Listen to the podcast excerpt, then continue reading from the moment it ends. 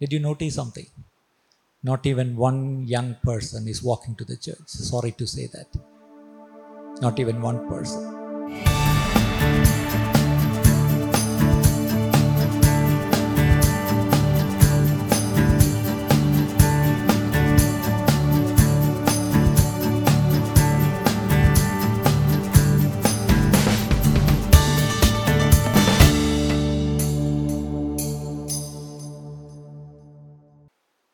All know that uh, Sunday early mornings I wake up too early.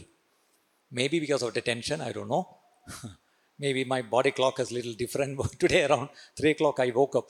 Then I couldn't sleep. I thought, why should I lay in my bed without sleep?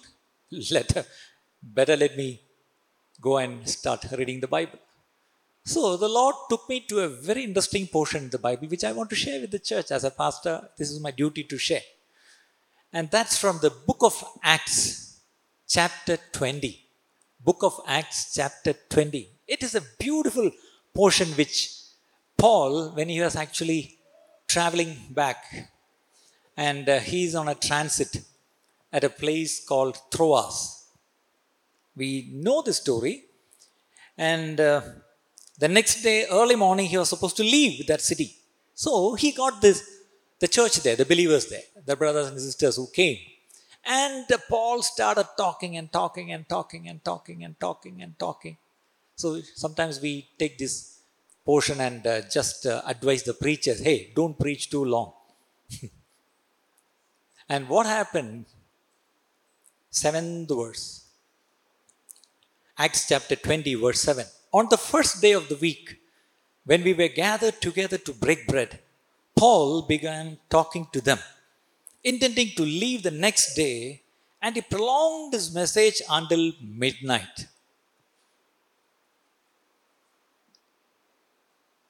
Till what time can I preach now?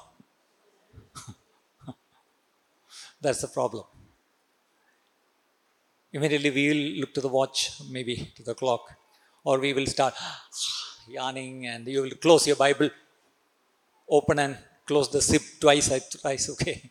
Thank God nowadays our Bibles don't have zippers, okay. so those are all signals to the preacher, hey, please stop. So this man was preaching till midnight. There were many lamps in the upper room and where we were gathered together. It was on an uh, upper room. History says it was a third floor, technically. so it was on the upper hall, and there were a lot of people, and there was enough light. There were many lights. And there was a young man named, I wonder why we don't name our sons this name. That's a biblical name, right? Anyone looking for a biblical name, don't try Google. Okay, this is a good name. Eutychus. And what happened? Turn with me to ninth verse. Sitting on a window sill, he couldn't even come in. I think it was so crowded. This guy was sitting on the window sill, sinking into a deep sleep. I never say people to underline verses, but you can underline that. What was the young man doing? Sinking into a deep sleep. What's today's young people doing in today's church?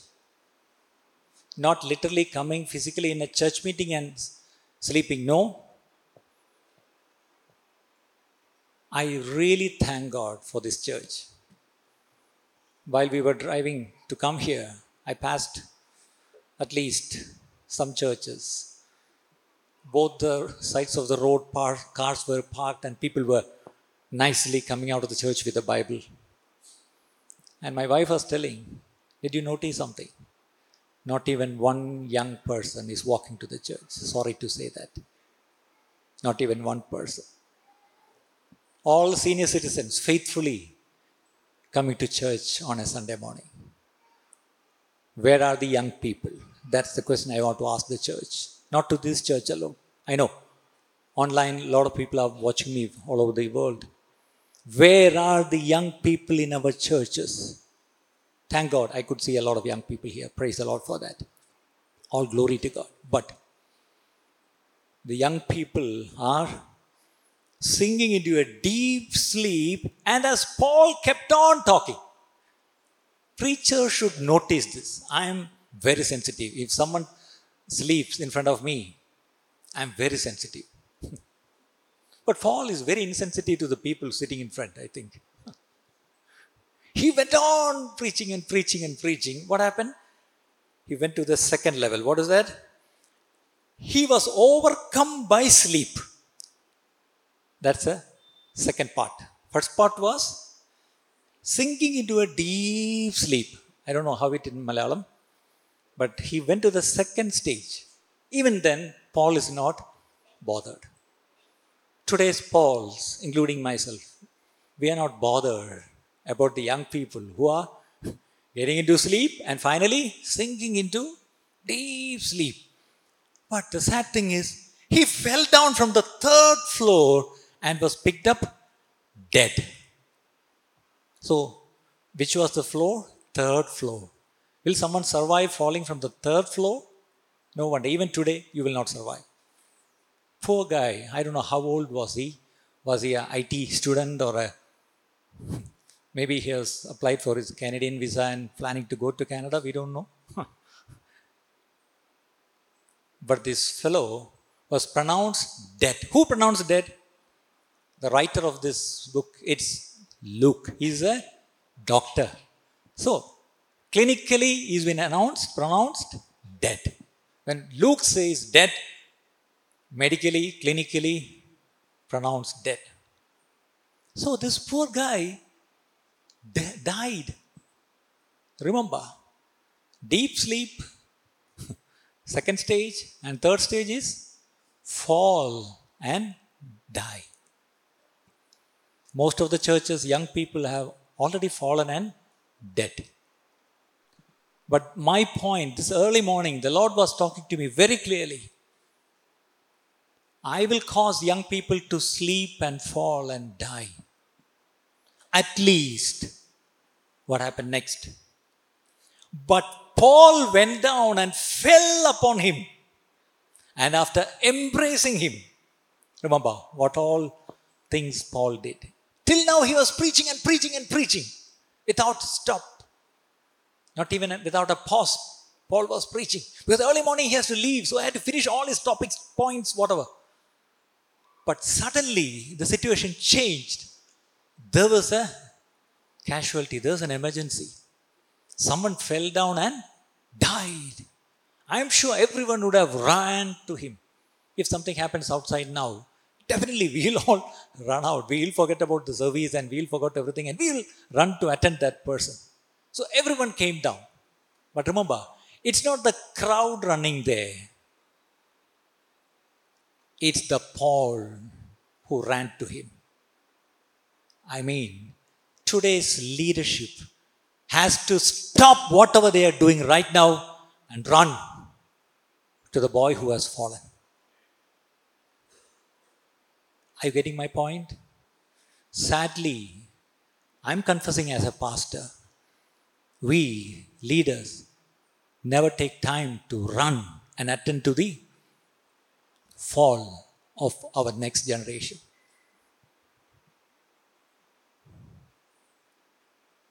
If it was today's Paul, okay, listen, listen. Someone uh, just uh, call uh, ambulance on take him. Okay. Or uh, any doctors here? Uh, Luke, brother Luke, Doctor Luke, why don't, you, why don't you go and attend to him? Let me finish my preaching. Who wants your preaching? When the next generation is dying and almost dead, who needs your preaching? Who needs Pastor Sam's preaching? When all the young people in the church are dying, not physical death. We are supposed to be dead to sin, and we are supposed to be alive unto righteousness. So today's young generation are dying, and the preachers, we are preaching and preaching and preaching. Thank God, Paul stopped preaching. And then he took the initiative. He ran first, I think. And then what happened? He went down. It's very hard to go down. Going down, that means what you're doing, stop it and go and do something which you may think that others can do. But sometimes the leadership has to do. Paul himself has to run down. And he didn't go and direct things there. He fell upon him. Remember, in the Bible, there is this falling. In First Kings and Second Kings, both Elijah and Elisha did the same thing at two different times. He fell on him. I don't know. Tears are coming into my eyes. Do we, the church, go and fell down, fall on our young people, next generation, and embrace them? That is another word. Embrace them. It is so easy to blame them. It is so easy to accuse them. It is so easy to find fault with them. But would you and me go and fall on them and embrace them? And he says a statement of faith Don't worry, his life is in him, he didn't die. Luke, the doctor, already certified. But the man of God is telling, No, he's not dead, he's going to I am sure he died. But this man of God who went and fell on him and embraced him brought him back to life. Can you say an amen to that? If only today's church will go and fall on our next generation and embrace them in spite of what they have done, in spite of what they are still doing. They may not even come to church, they may not even agree with you, they may even sit and talk against you. They may even tell that there is no God. That's what is happening. Do you know how many questions I get almost every day? And mostly from young people. They have questions, they have their own doubts, and the church is very conveniently ignoring them. Remember, if you don't answer the questions, there are 101 people outside to answer the questions. But that questions may not be answered according to the word of God. That means those answers may not be true. It is a lie of the enemy. If you look to the social media today, they are getting answers from all over, they are getting answers. But remember, those answers are lies. Can you say amen? The answers which they get outside the word of God is a lie.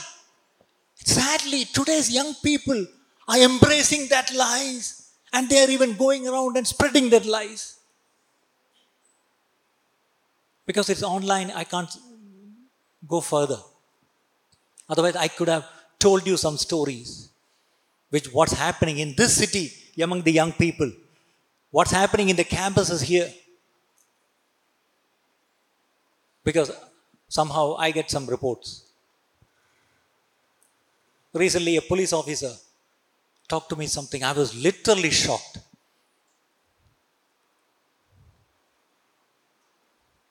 That's the reality.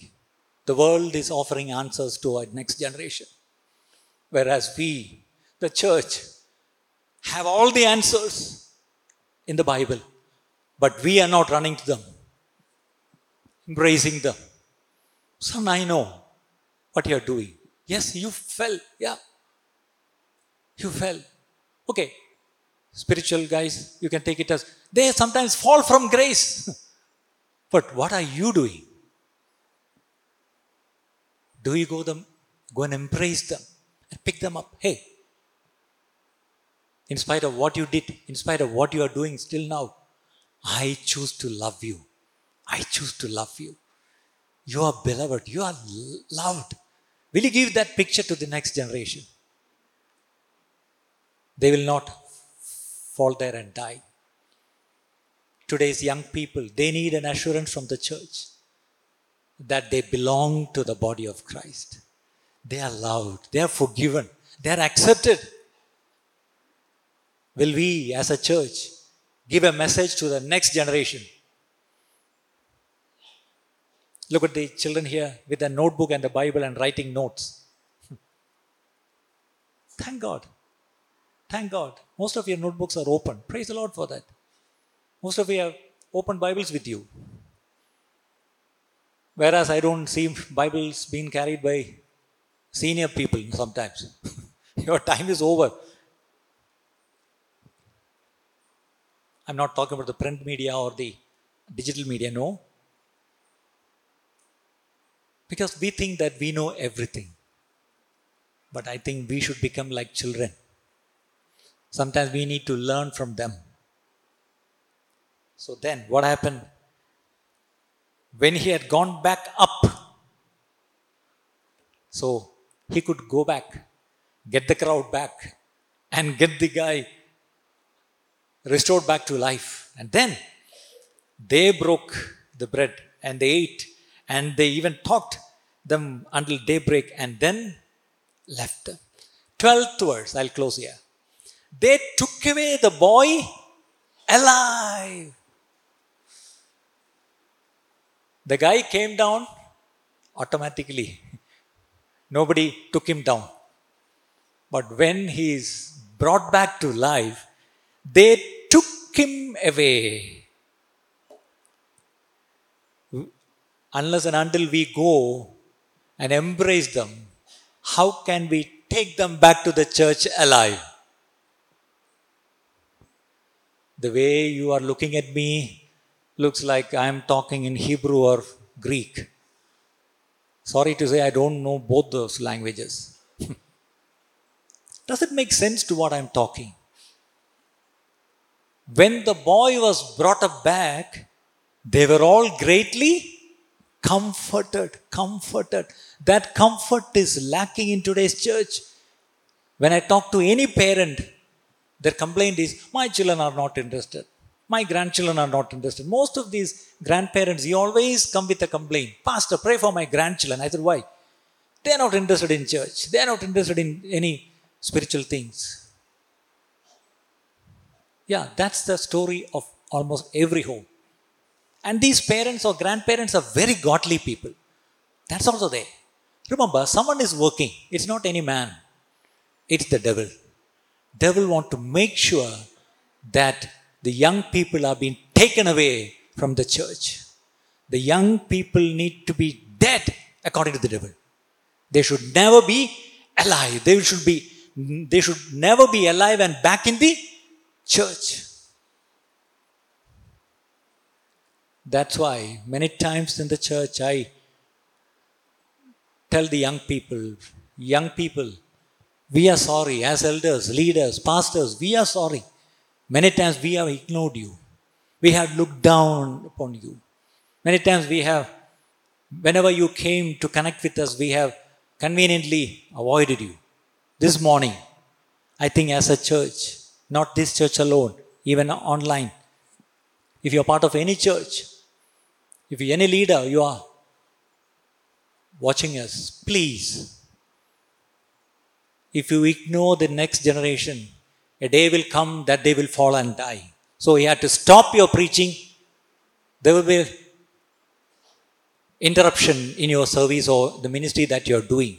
So that everyone has to be focused on that young person. But the crowd running there and taking to the hospital will not help him. The man of God went and fell on that boy and embraced him. That brought him life. Elijah did it, Elisha did it. You and me have the power inside of us. When we go and embrace someone, they will come back to life. Will you say an amen? Will you say an amen? If you do really believe that, I want all of you to close your eyes and pray a prayer. The prayer which we are going to pray together as a church will be answered by God. That we will change. It's not the young people will change, it's we will change. Our hearts will change.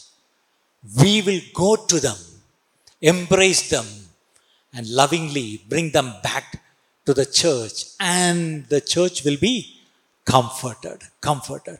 Because this is a serious prayer. I want all of you to pray a prayer from the heart. Sincerely pray the prayer from the heart. I want all of you Please, this is serious time. When I tell prayer, it really means prayer. Representing the any of the seniors here, would someone volunteer to come forward and pray a prayer? Lord, forgive us for neglecting and ignoring our next generation.